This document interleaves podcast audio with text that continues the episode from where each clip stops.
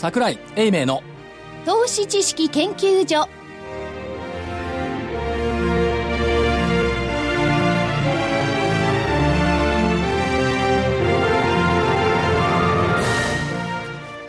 皆さんこんにちは。こんにちは。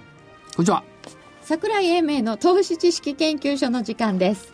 本日も桜井所長。桜井です。なんか金内さんなんか嬉しそうね。うんやっぱ336円だからすると嬉しいのかな。そうでしょ。あそうか。今日はあの実は収録でね。あそう木曜日ね。木曜日はい。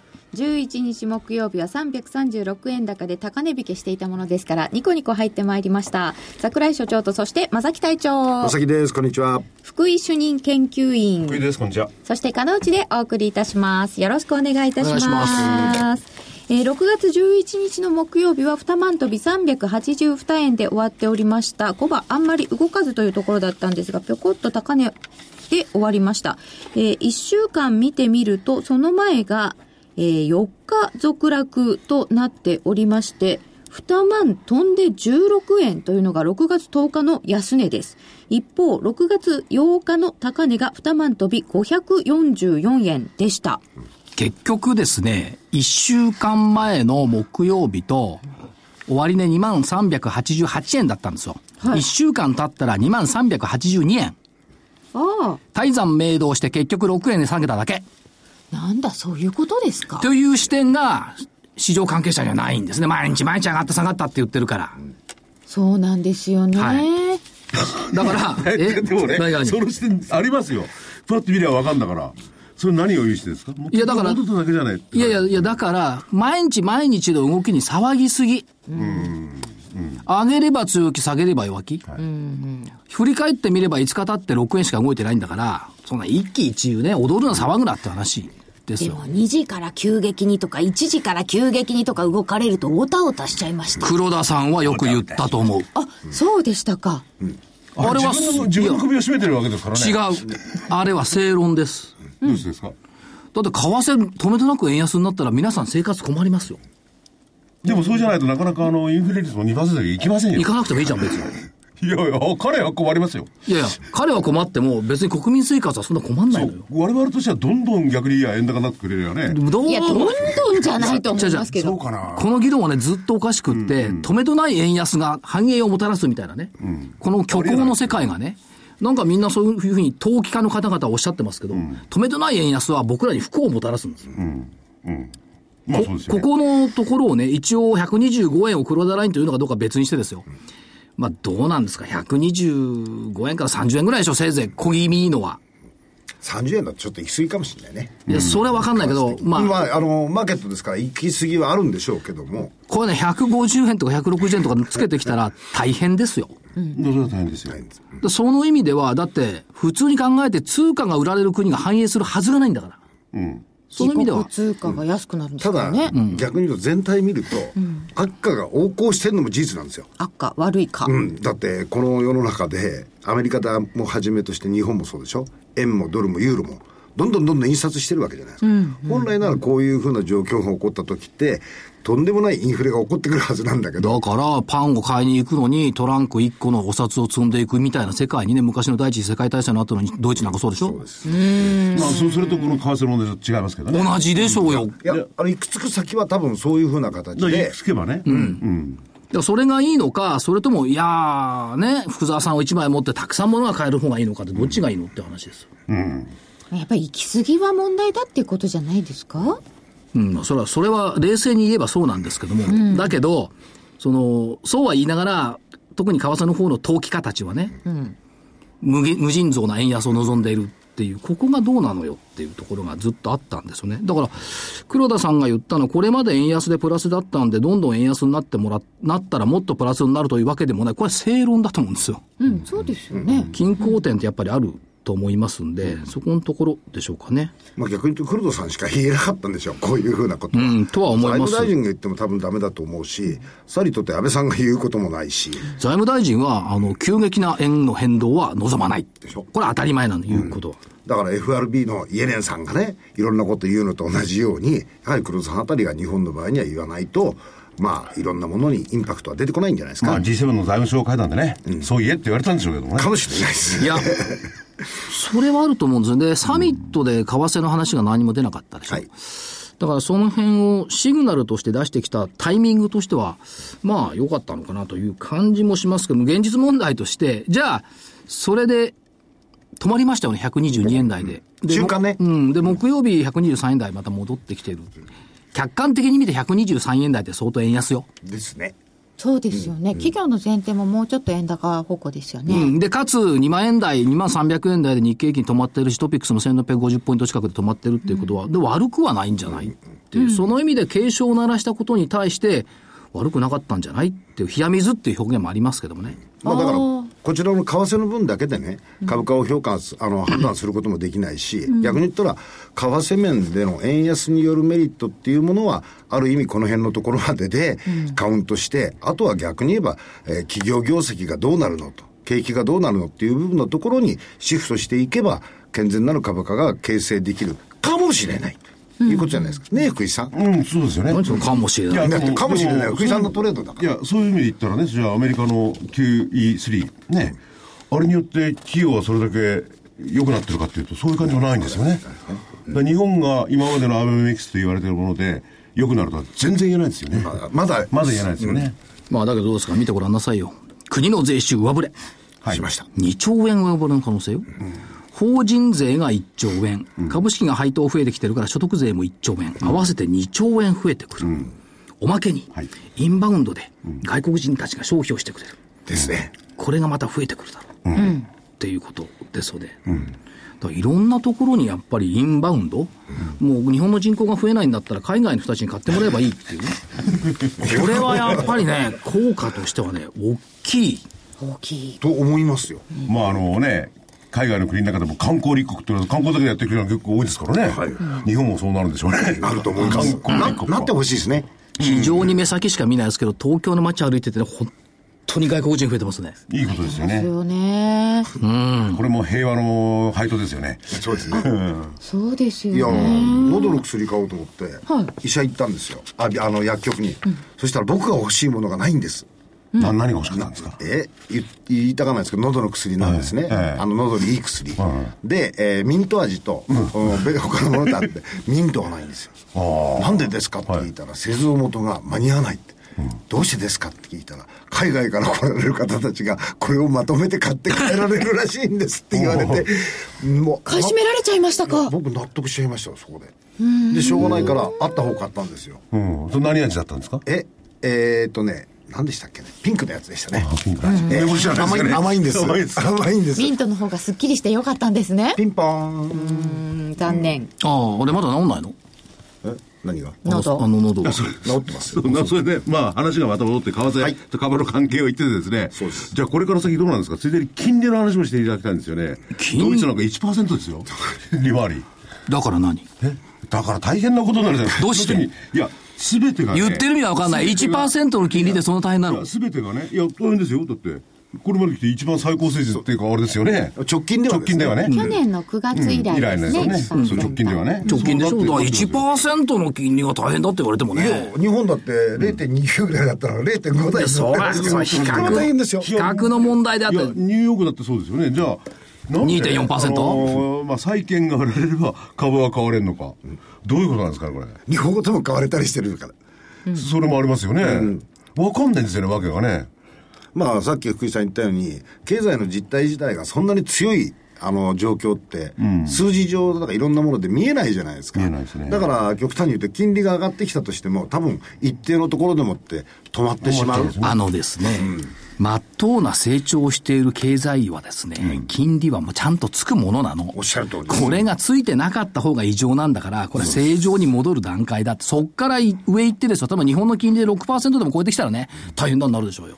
なんないでしょう、全然。ドイツも1%が大変というより0%が大変です。逆にね、そうなんですよ。いや、でもねマイナスだったんですか、ね我々は確かにね、僕も騒いでるけど、1%大変だって言われてるけど、やっぱり、あのー国際的に低金利っていうのは定着しちゃってるんですよね。ですね。うんということはやっぱり経済が伸びないってことじゃないですかね。どこでも。いや、だから金利が上がってきたということは、金利が上がってった、上がってきたというより、債券売ってるって話よね。どっちかっていうとね。手締まってるんですかね。その流れだから、まあ、まあ、普通にまだ全然、まあ、ドイツが3%でも超えてきたら心配しましょうか。うん、まあ、ないでしょうね。ないですね。まあでもこれだけ急に動いたので、だいぶやられた方は多いというふうそうに。でしょうね。うん。やられた方。いや、やっぱり為。替なんかもやられてる人いますよね。ですよね。通貨と金利、これってやっぱりリンカしながら、あの、マーケットを作っていくじゃないですか。そういう面ではね。そうするとなんかね、安全なところっていうのは株しかないのかな？安全。やられないでなんとなくするあのね、まそう、やられてるか。あのね、そういうね、なんつうの、あの、表面的なことだけ見ないでね、何を見るの？ややっぱりね、そう、地道に努力しているね、企業そのものを見ることが必要だと思う。おっしゃる通りでしょう。指数がどうとか金利がどうとか為替がどうとか言ってるよりも、毎日毎日働いてる企業が日本中にたくさんあるわけですよ。それそうだそれが日本経済を成してるわけでしょ？うんで、インバウンドであれば、来た外国人たちに心地よく物を消費してもらうようなものを提供してる？かどうか、そこがポイントでしょ？まあそうですよね。う。そこをやっぱり今日は聞きたいなと思って。やっぱり人間はね、期待に合わせて働かないとダメだ。そう。額に汗して働いてる企業さんに来ていただきました。はい。ということで、本日は、株式会社野村工芸社常務取締役コーポレート本部本部長の吉本清さんにお越しいただきました。こんにちは。よろしくお願いします。よろしくお願いします。みんな額に汗して働いてますよね。ええ働いてほますねら、これが現実なんですよ。私たちも働いてますよ。いや、だみんな働いてるのは、そう、そういう中でね、その、どうのこうの言うよりは、やっぱり、どうでしょう。創業明治25年。すごいね。歴史古いですよね。ちょうど今年で123年目になります。そうなんですか。へえ。歌舞伎よ。歌舞伎の馬だよ。そう、野村工芸士さん、多分らこの番組も2回か3回ね、来ていただいてると思いますけども、最初は、高松でしたっけ？はい、高松。の歌舞伎の大道具の馬が壊れちゃった。その時俺がうまいの作ってやるって言って、一晩で作った馬の目から一筋の涙がこう出るような仕組みになってた。おー。の大道具の力ってすごかったそこからディスプレイに行ったんですね。そうですね。もうそのからくりがスタートで、で、大正年間に、あの、当時の正力松太郎さんに呼んでいただいて、東京に出てきてですね、で、いろんな、あの、展示の仕掛けをして、随分喜んでいただく、あの、取り組みをさせていただいてですね、まあ、これが今の企業の、あの、土台を作った形になってます。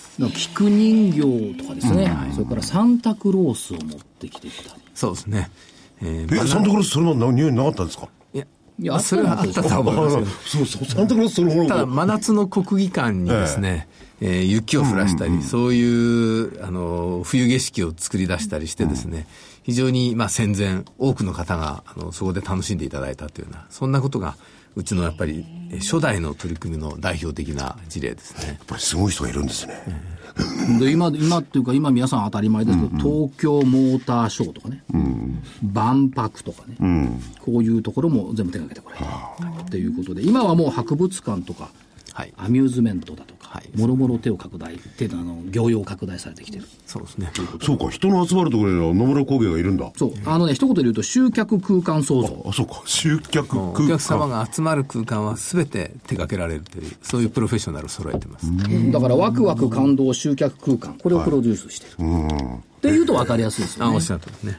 集まるところっていろいろありますよね。はい。で、そういう意味では、事業領域ってのはどこになってくるんでしょうか？えもうあのーある意味では、えーまあ百貨店もそうですよね。はい。百あの百貨店さんやいろんな、まあ、駅ビルや商業施設さんをはじめとしてですね、えー大型の、例えばテーマパークですとか、さらにはホテル、えー最近では本当、えー駅ビルや、あの、まあ、先ほどありました、えーモーターショーも含めた各種展示会も、そしてあの、えー空港なんかもそうですよね。あそうですね、その交通のところも今、あの商業施設として非常にあの機能があの集まってきてますんで、まあ、空港なんかのいろんなラウンジも含めてお客様の集まるあらゆる空間を今、あの作らせていただいてます。あの、ラウンジなんかも過ごしやすい風になってますよね。ですね要するにその、そこでこう、なんていうか、ほっとできる、楽しめるみたいなコンセプトでお作りになってるんですか？やはりあの2つありまして、やはりそういうゆっくりあの休憩していただくということと、逆にすごく仕事とかあのしやすい環境と、この両方の空間を同時に作るというのが今、空港のラウンジなんかのあの主流になってますですね。それで後にまた話はお伺いするんですけども、そのインバウンドになんか向けても、その海外の方がですね、まあ日本趣味をこう満喫できるとか、そういうような思考もあるんですか、空港のラウンジには。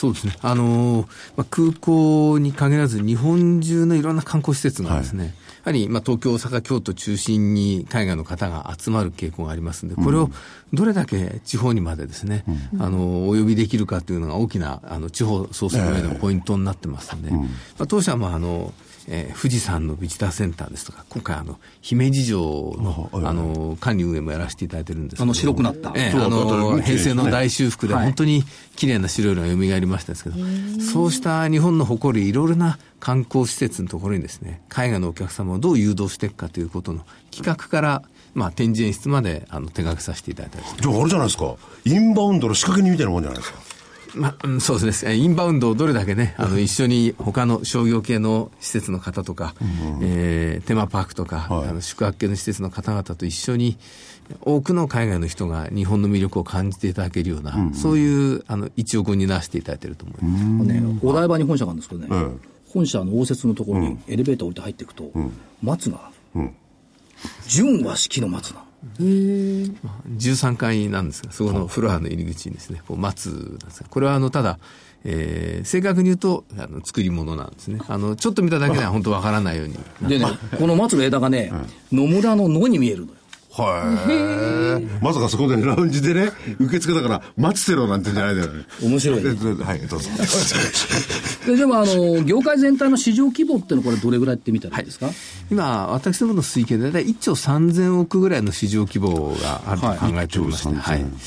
ですから、あの、まだまだ、あの、インバウンド需要等に支えられて、えー、このディスプレイ業界のお客様というのは商業系のお客様ですとか、うん、えー、宿泊施設やテーマパークや、またあの交通あの駅ビルとかですね、こういう方々があの主なお客様ですので、非常にインバウンド需要に対してあの今積極的に投資局面にありますんで、うんあのディスプレイ業界全体もあの今伸びあのつつある状況だというふうに考えています。で1兆3000億マーケットでその業界としては御社も完全トップの企業なんですけどもそ,、ね、それでもシェアが今8%はい。まだあの1000億強ですんで、はい、ですからまだまだ市場もあの期待できると思いますし、当社ももっとシェアの拡大ができるかなと思ってます、はい、上位30社でも16%っていうことは、これ、まだまだ伸びていく、はい、そうですね、あのはい、ですよね。上位30社で16%、うん、30社の中の当社のシェアが16%、30社の中だとすればね、はい、ただ10年前が11%ぐらいでしたので、はい、まあ、そういう意味では、この10年間で確実にあの事業規模を拡大できてるかなと。思ってます。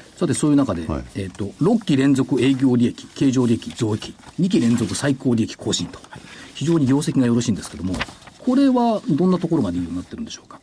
そうですね。あのー、3点ぐらいあると思ってます、ね、はい、1番目は今お話しいただいた、やはりお客様がインバウンド需要等で、あの非常に投資が積極的になっておりますので、当社もあの、そういう意味では受注を堅調にいただいているというのは1つ目です。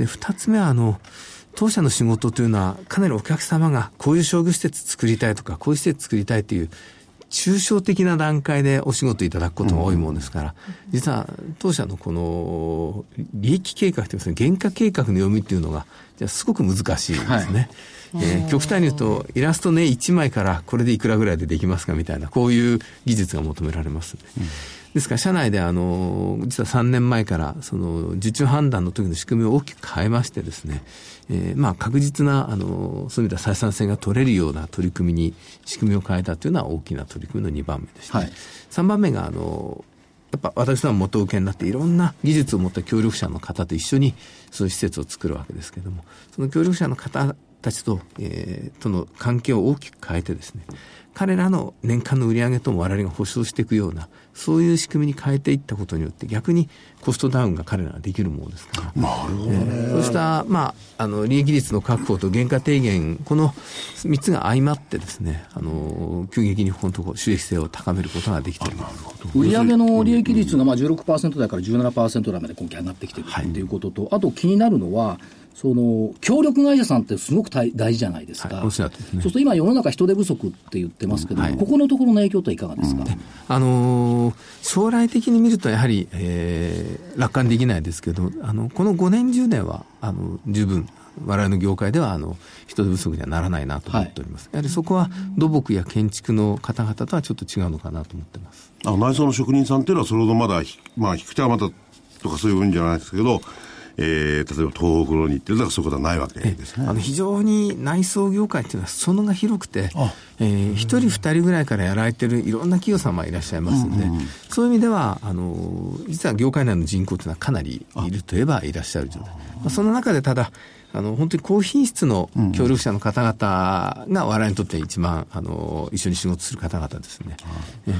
それで先ほど言った利益率を上げたっていうのは、紙一枚で紙パンと出して、それで、あのー本当は実際にやってみたら高かったのに、安い額でいっちゃったりなんかすると、いろんなところ幸せが、そういうことですか？あの、勝って失敗した時には、まあ そういう事例があって、それをどう防ぐかというようなこと。はい。なんだ、東京都をね、国立競技場一遍野村工芸さんに聞いてくれれば、あんなことにはなってないのにね。なあああいう話がやっぱある。あるんですよね。あ、そうか、それをやったらやっぱり、協力のいろんな会社さんとかそう、大変ですもんね。そうです。もう、幸せいきますよね。あ行きます。あの、間違いなく行きます。お客さんが割とアバウトに、こんなもの作ってくださいって言われた場合って、後からもっとこういうふうに、もっともっととかなって、だんだん変わってきちゃうとか、あの、もう日常的に変わ当たり前のことでしょうね。出来上がりによってね、はいここはこうしてくれと。そうです。それはでも、もう図を書いてね、頭の中でコスト計算して、ばばーって、これはノウハウですよね。これはなかなか、あの、できないな。できないですね。やはりそれだけ訓練と、あの、経験を積まないとできないです。逆に言うと、クライアントからは希望のものを作ってくれる、協力会社さんからはあのそんなにいじめられないし、言葉悪いですよ、ちゃんとやってくれる、だから野村さんはここまで大きくなってきたってことを言えるんでしょうか。あの、そこはやはり、お客様と協力会社さんと当社と、あの、それこそ、三方がそれぞれ立たないと、このビジネスは続かないビジネスだと思います。そりゃそうだよな。みんなが満足しないとね。だって、僕が例えばね、どっかの店やっててね、内装やってくれって言うから、うんちょっとこうイメージと違ったら怒っちゃったりなんかしますもんね。やっぱりあの、皆さん、ご自分の企業の姿勢とかブランドが空間に反映させるたたいという思いが強いですから、やはり必ずこだわられますのでそれをきちんと予算内で満足した仕上げにするというのが、まあ当社の一番大事なポイントだと。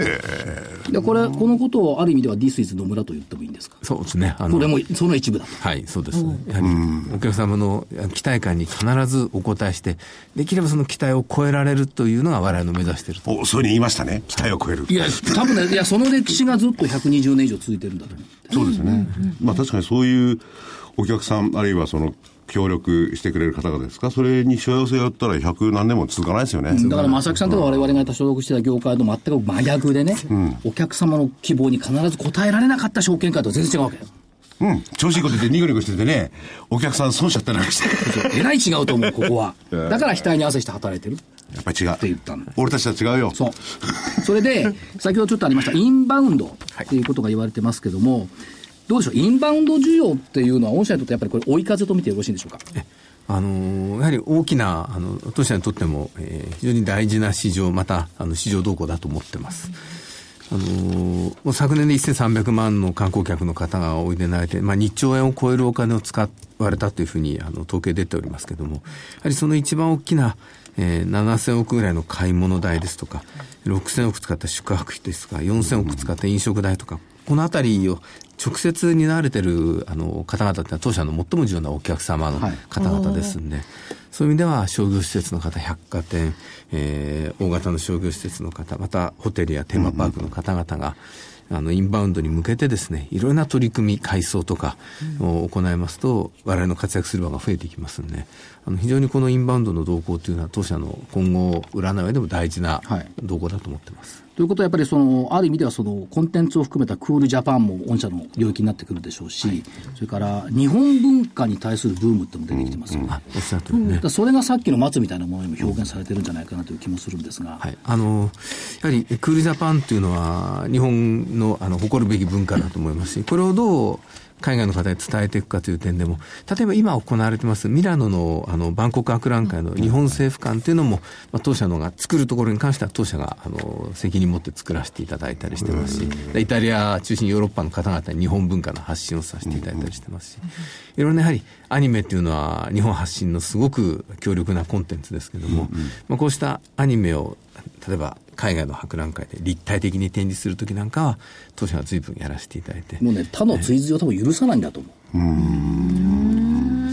あとはじゃあ東京五輪はいかがなんですか？あそうですね。あの、オリンピックも本当に、まあ、インバウンドを決定的に強い流れにするという意味ですごく大事なイベントだなと思っておりまして、あの、まあ、どんな形で、あの、私どもがごしあのご協力できるかっていうのは、まあ、いろんな今、あの、模索しているところですけれども、間違いなく、えー、オリンピックに直接つながる、まあ、競技場とかそういうのに関連する需要とともに、来た、来るお客様に対する、えー、商業施設、宿泊施設と、この二つの流れっていうのは、あの、我々にとっては、あの、本当に大事な取り組みをしていかなきゃいけないところだと思ってますので、今、あの、新しい部署を作ったりしてですね、あの、非常に取り組みを強化しているところです。その一つの表れが、例えばその免税店だとか、はい、空港ラウンジだとか、はい、ホテル、この辺を手掛けている部分はその一つの流れ。あ、もうはっきりそうですね。ですね。で、インバウンド需要のプロジェクトっていうのは今、直近ってどんなのがあるんですか？そうですね。あのー一昨年、2013年のところで、あの、まあ、インバウンド需要の当社の売り上げに占めるところで、まあ、大体120、30億円で、はい、昨年がもう180億ぐらいまで来ておりますので、ねええ、やはりあの専門店様ですと、ブランドショップ様、またアパレルの、あの企業様含め、あの、次々にやっぱり改装が行われています。また、あの、最近顕著なところでは、あの、駅、大きな駅の地下の商店街さんとかが、もうそうですね、作られて40年ぐらい経ってるとか多いもんですから、この機にですね、インバウンド対応を睨んで、大幅に、えー、営業しながら全面改装されるとか増えてますんで、まあ、こういうようなところなどは、あのやはり営業しながらで難しい工事で高品質と高安全が要求されますんで、まあ、当社なんかあの非常に活躍させていただいてるなと思っております。野村さん、ちょっと外国人好みに変えてよみたいな案件が多いんですか？そうですね、やはりあのサインとか外国のお客様が買い回りしやすい、はい、そういう売り場作りというのは非常に大事ですので、当社の場合にはやはり、えー、毎年、それこそ何百といういろんな企業様の売り場を作っておりますんで、そうした中から得られた経験に基づいて、あの海外の方買い物しやすい売り場作りを、あの、新しい売り場に反映させていただいているという、そんな取り組みをしております。本部長ね、本部長が個人でね、ぶらぶら街を歩いてる。はい、こう店を見たら、この店は儲かる店だ、儲からない店だ、分かりますか、やっぱり。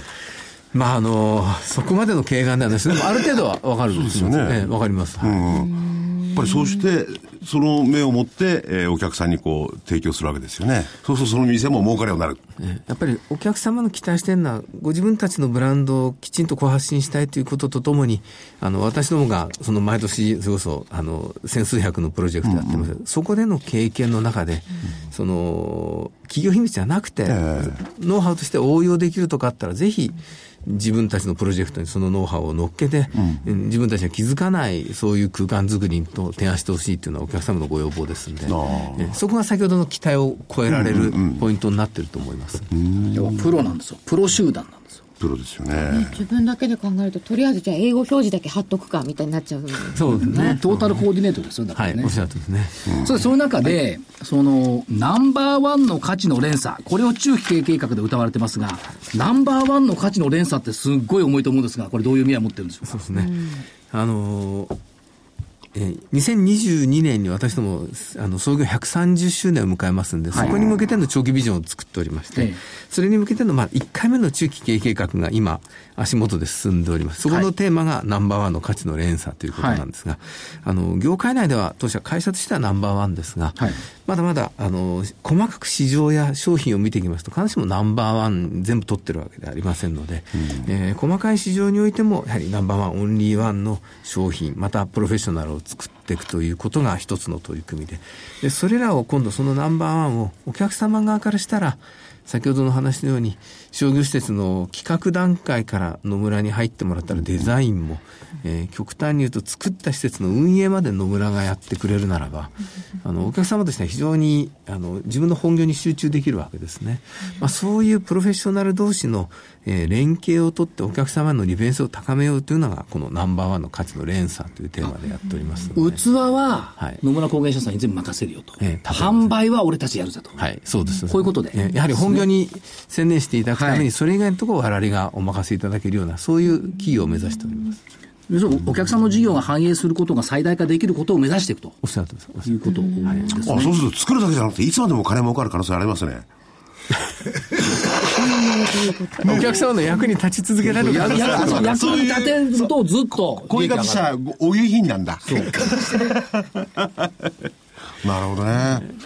やっぱり事業考えてるな。ですから、あの、やはり、当社のグループ会社の中にあの、もうオリジナルのお土産を作るのは得意な会社があったりしまして、そうすると、ここにしかないお土産を揃えた店舗っていうのは、実は観光地ではすごく期待されてますんで、まあ、そういう時なんかは、あの、本当に私どものあのグループで出店させていただいて、企画した施設の中でお土産の運営もずっとやらせていただくみたいな。んです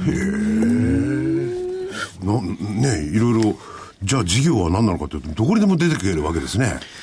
まあ、それだけの力を持ちをつけたいなと思って、それで先ほどね、ナンバーワンがあって、劣ってるところもあるって言ってましたよね。はいまあ、ナンバーワンって劣ってるとは逆に聞きたくなりますけど、どこが劣ってると思ってるんですか、今？そうですね。あのす、べての、やはり、今、私どもで言いますと、はいえー、従来空間を作るところが中心でしたんで、うんうん、例えばその空間をもっと魅力づけする上では、イベントですとか、はあ、セールスプロモーションですとか、うん、こういうノウハウが我々がもっと高まるとお客様が喜んでいただけますんで、ですから今そちらの方をもっと強めたいなと思ってます。ハードはナンバーワン、うん。うん、次はソフトもナンバーワンにして、えー、そういうふうに本当目指したいなと思ってます。その意味ではどうでしょう、その、社員さん、役社員さんの、はい、こう人材っていう部分、はい、これがやっぱりこう向上するというか、質が変わるというか、その辺を目指しておられるんですか、はい、まあ、あの当社の場合にやはり、えー、社員がまあ最大の資源で最大の宝ですんで、えー、どれだけ多くのプロフェッショナルを作れるかというのが、あの企業戦略上も最重要課題です。うん。うんですから、あの、まあ、ややもともと現代の職人集団みたいな会社でもありますんで、基本社員は皆プロフェッショナルになるんだというのを目指すとともに、はい、その、長期ビジョンに合わせてですね、この分野にどれだけのプロフェッショナルを何人ぐらい作っていくかと、うん、そういうようなことを今、あの、具体的に計画してまして、それに合わせて教育体系とかをいろいろ変えているのが今年のテーマです。はい、だから、中継計画の中では、うん、世界最強のプロフェッショナルファームを目指す。うん、その中でもどこに一番このプロフェッショナルを注入したいんですか？ですね。まあ、あの、今、えー、いくつかのデザイン分野では、あの、世界最高峰の、はい、あの、もう社員がおりますんで、うん、えー、まあ、やっぱりデザインのところでは、あの、もっともっと世界最高峰と言える人材を多く増やしていきたいなと思ってます。それと合わせてですね、やはりあの、えー、先ほどの松の話ありましたけれども、はい、あの、東北の復興の陸前高田の市の、うん、あの奇跡の一本松、あれの復元を当初やらせていただいたんですが、あそうなんですか、まあ、あのようにあの、世界で唯一の技術を作ってしか復元できないようなものをですね、うん、きちんとやり続けられるような、そういうあの施工品質においても圧倒的に強い、そういう技術者を多く作っていきたいなと思ってます。ほら、痛いに汗て。いや、ほらって福井さんに言われたくない。いや、職人だよ、これ。最初に私言ったんですよ。職人だよ。そうよ。ただ儲けないっていうものなんじゃないよ、これ。じゃないですか。大したもんださて、その上で、じゃ海外展開。はい。この位置づけはどうでしょうか？あの海外についてもですね、やはりあの2つありまして、アジア自身の市場が非常に伸びているということと、はい、えー、まあ、日本当社の場合には日本国内の需要でほとんど、えー、90数パーセント今、あの売上国内の需要でございますけれども、まあ、将来的に見ると日本国内だけにとどまっていること自身のカントリーリスクもあると思ってますので、うん、やはりあの、えーまあ、中期的には売上の10%程度は海外であの稼げる会社にしていきたいなと思ってます。はい、まだ現状は4%程度でございます、ね、ということは、インバウンドとアウトバウンドと共存していくと。うん、そうですね。で、その海外ということは、具体的にどこを中心にしてるわけですか？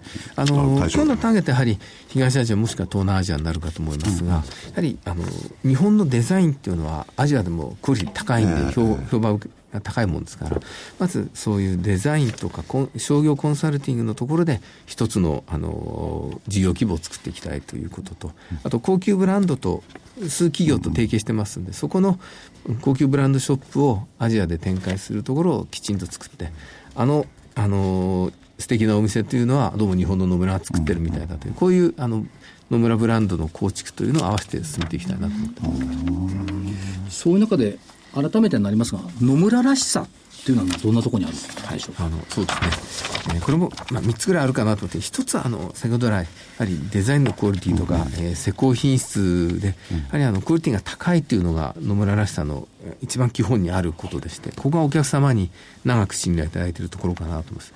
ただあの、クオリティだけじゃなくて、こう、斬新なデザインやあの企画というのがやはり求められてますんで、これは、かなりあの、法人に近いぐらい自由な社風ですんで、まあその自由な社風からかなりいろんな奇抜なものを含めてアイデアが、あの、ご提供できてるかなと思っておりまして、まあもう一つあの、お客様に喜んでいただくのに、もう全身全霊をかけてる社員が非常に多いです。猛者とか匠とかが多いんですか、ええそうですね。ですから、あの、経営トップが言っても、仮に動かないことがあっても、お客様に言われたらすぐ動くという、そういうマインドの社員が。それはいいことですよね。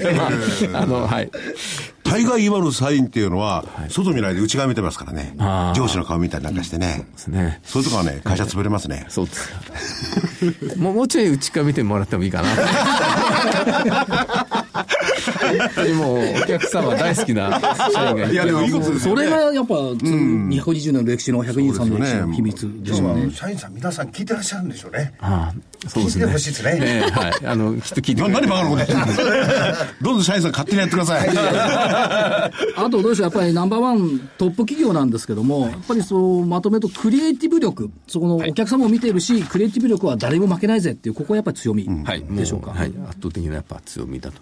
あの、社員で300数十名のデザイナーがいるっていうのは、どうも世界であんまり他に例がないみたいですね。もしかしたら、世界で一番、あの、社員デザイナーが多い会社かもしれません。あとはその品質に対する技術力。はいこれもやっぱり誇れるところと見ていいですか？あの、おっしゃったように、先ほどの、あの、日本初とかですね、世界初という技術に対して、できるかどうか不安でも挑戦していくという、非常に、あの、え前向きですし、ややあの、私みたいに本社担当の役員からするとドキドキすることが多いですけれども、あの、果敢な挑戦心を持ってますんで、そういう意味では、あの、絶えず新しい技術に挑戦してくれてますね。あとどうでしょう、まあ、競合他社、まあ、ぶっちぎりのトップであるんですけども、競合他社との違いっていうのをあえて挙げていただくと、どんなところになりますか？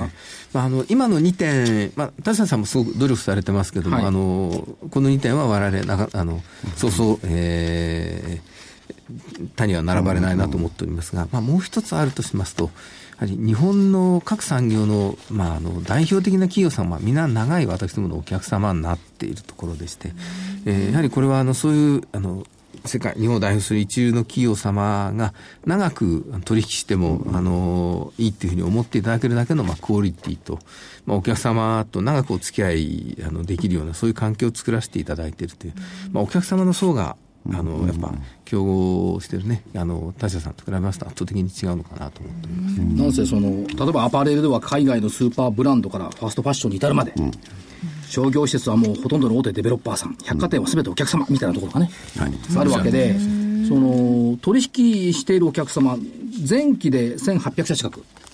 でね、これがすごいと思うんですよ。継続的なお客様の売上比率85%って。よっぽどお客様はやっぱり、あの、百貨店にしてるところで満足しされてるんでしょうね。そうですね。あの少なくとも、やはり、えー、クオリティに関してはものすごくご信頼いただけてるかなと思ってます。はいあの今の85%も毎年ご読みいただいた方ですんで、えー、2年に1回しかなんか階層がない場合に人はこれ85に入ってませんから、これすごいんです、85%って。あ、ところで、そんなに改装とかそういうのは、毎年やるんですか？あの、お客様によって違いますね。あの、百貨店さんとか、あの、一回の会社、大きい企業さんは何年かに一度になったりしますけども、あの、ね、アパレルの,、はいはいはいあの代表的なね、アパレル企業さんなんかは、まあ、それこそ毎年何十店で出店されますんで、えそういうとこはもう、それこそ毎月といいますか、はい。あそうか。ああいうところってのは、改装なんていっぺんあったらね、10年か20年ほっとくのなのかと、そんなことないんだ。いや、そんなことそんなこと。儲かりますよ、これ。まあ、売り場ごとにもね、売り場ごとにも変えますしね。そうです、そうおっしゃるとおりです。そうはいフラーごとに改装されたりとかですね。からもう一つちょっと大きいところ行きますと、東京五輪さっきちょっとお話ししましたけども、カジノ構想ってのもありますよね。はいはいこのあたりいかがでしょうか？あのーまあ、カジノも、まあ、カジノ単体であの、まあ、いろいろ政治的に意見交換されてますけど、まあ、私どもはあの、海外のお客様が、あのー日本に来る機会をどれだけ作るかということで、いわゆる統合型リゾートと言われてますけど、まあ、大きなコンベンション施設ですとか、ホテルですとか、その一環としての、まあ、カジノだと思ってますんで、はい。そういう意味では、日本にあの多くの方が来る機会が作られるという意味では、あのカジノというのは、あのインバウンドの今の動向をもっとあの促進する取り組みなのかなと思ってますし、まあ、あのそういうカジノの内装とかですね、非常に特殊ですので、そうそう多くの企業様は出かけられないだろうと思ってますから、まあ、あのそういう出番があった時でもきちんと役割を果たせるような、まあ、そういう今からデザインですとか、あの施工のところの準備をさせていただいたりしております。で、本業からちょっと離れまして、その、株主還元、この点のお考えはいかがでございましょうか？